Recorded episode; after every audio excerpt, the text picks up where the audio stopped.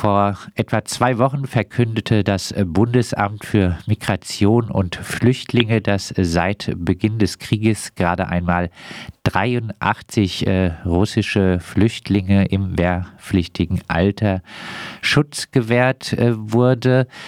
Wo liegen die Gründe dafür, dass es so wenige sind? Ja, es sind meines Wissens von äh, zweieinhalbtausend oder so haben in Deutschland Asyl beantragt. Nun ist es ja so, dass viele, die aus dem Ausland hierher aus Russland hierher gekommen sind ähm, und ins Asylverfahren gehen, da wird dann erstmal geprüft nach dem sogenannten Dublin III Abkommen, welches Land eigentlich für diesen Asylantrag zuständig ist. Und äh, in der Tat haben viele russische Militärdienstpflichtige ähm, ein Visum bekommen, zum Beispiel aus Finnland, auch aus Polen, aus Kroatien, aus Frankreich, aus Spanien, aus vielen anderen Ländern. Aber sie sind dann nach Deutschland gegangen, weil sie hier Unterstützung haben, weil sie hier Freunde und Bekannte haben und gedacht haben, hier könnten sie einen Aufenthalt bekommen. Und äh, jetzt im Asylverfahren stellen sie fest, äh, dass sie dann im Dublin III-Verfahren darauf verwiesen werden, dass sie den Asylantrag eben in dem anderen Land stellen müssen.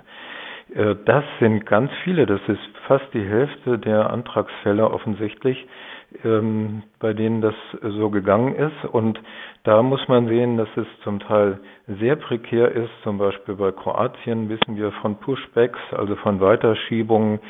Bei Polen ähm, ist es so, dass wir einen äh, russischen Verweigerer in Kirchenasyl genommen haben, weil es die Situation in Polen extrem unsicher für sie ist und sie zurückgeschickt werden. Ähm, das ist das eine.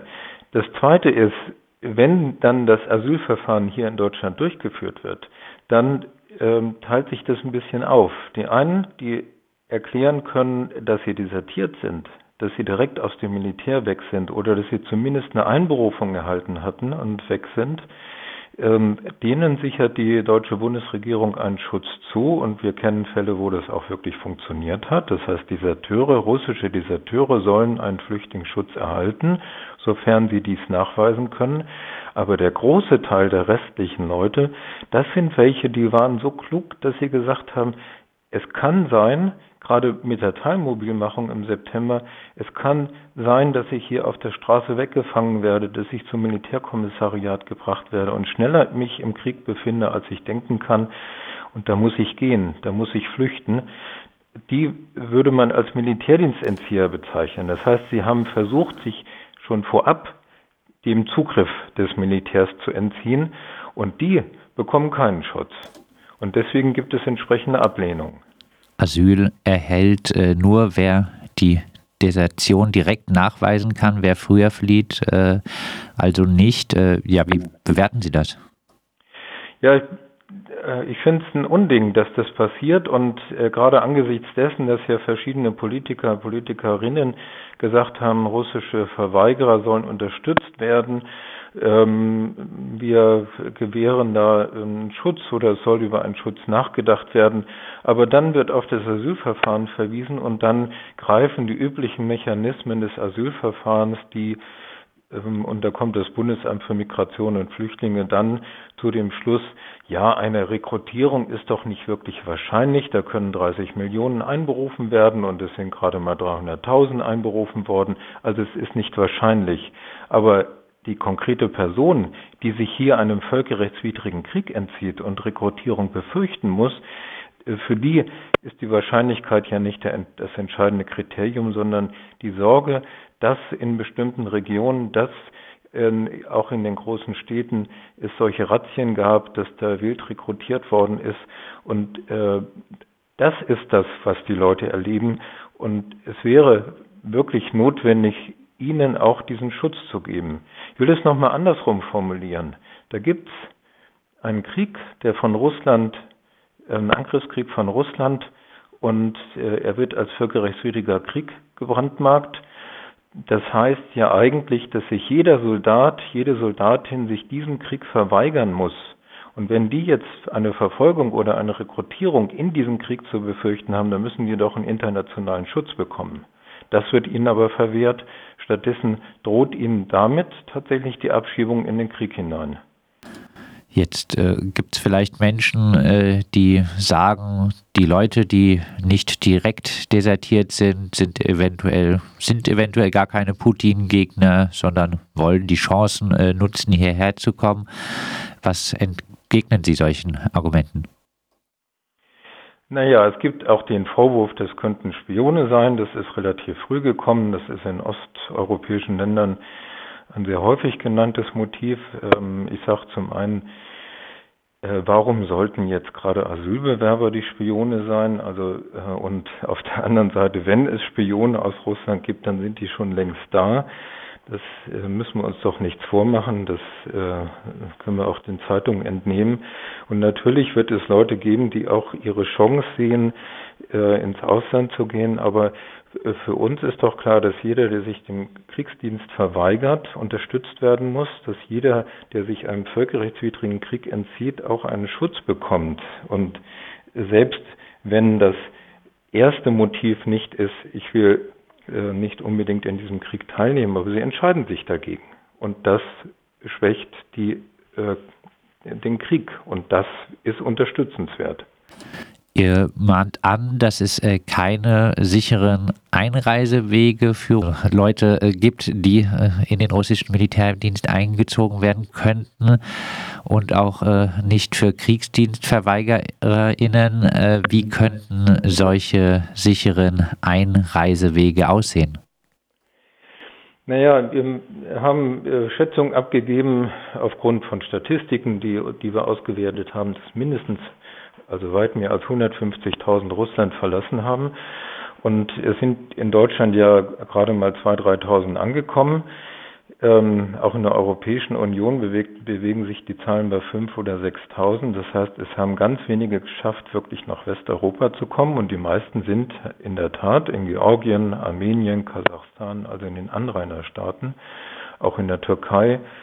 Ähm, und äh, da haben sie sehr prekäre Verhältnisse. Zum Teil haben sie nur einen dreimonatigen Aufenthalt. Asylverfahren gibt's nicht.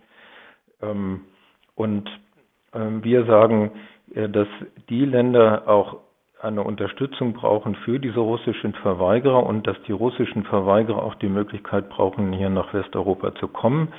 Es gibt von der deutschen Bundesregierung die Maßnahme, dass Oppositionelle aus Russland ein sogenanntes humanitäres Visum bekommen, aber ausdrücklich ausgeschlossen ist da die reine Militärdienstentziehung oder Desertion und wir fordern, dass das ausgeweitet wird, dass es für einen größeren Teil von Personen, die sich eben dem Krieg verweigern, äh, die Möglichkeit eines humanitären Visums gibt. Und äh, das wird von den deutschen Behörden geprüft. Im Asylverfahren wird ja auch alles Mögliche geprüft. Ähm, also es braucht diese Ausweitung, damit die wirklich den Schutz bekommen und nicht einfach hängen gelassen werden. Im Moment ist es so, die Politik sagt, wir wollen sie unterstützen und in der Tat werden sie einfach hängen gelassen mit ihrer Entscheidung, mit ihrer doch unterstützenswerten Entscheidung.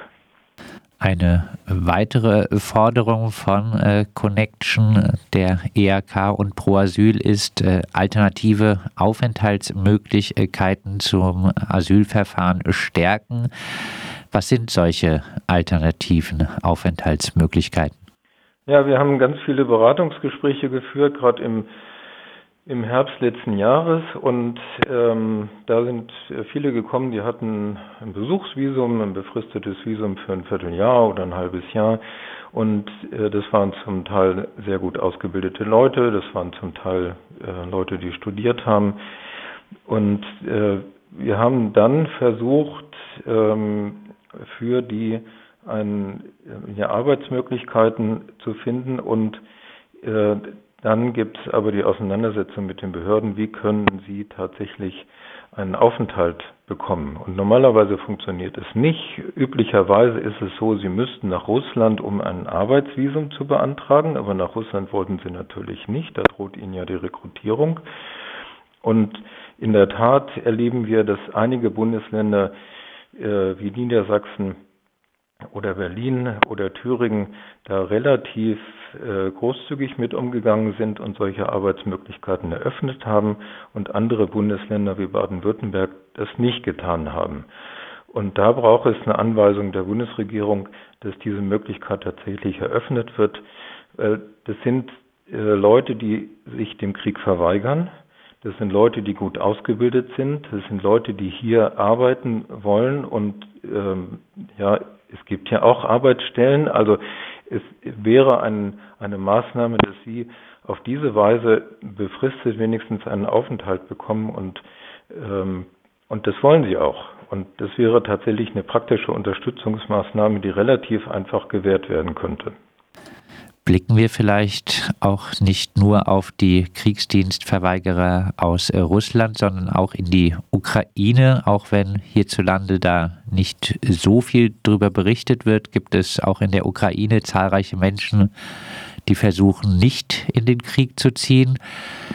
Für Männer zwischen 18 und 60 Jahren sind die Grenzen dicht. Ähm, wie ist denn hier der Stand? Wie viele Kriegsdienstverweigerer aus der Ukraine haben in Deutschland Asyl erhalten?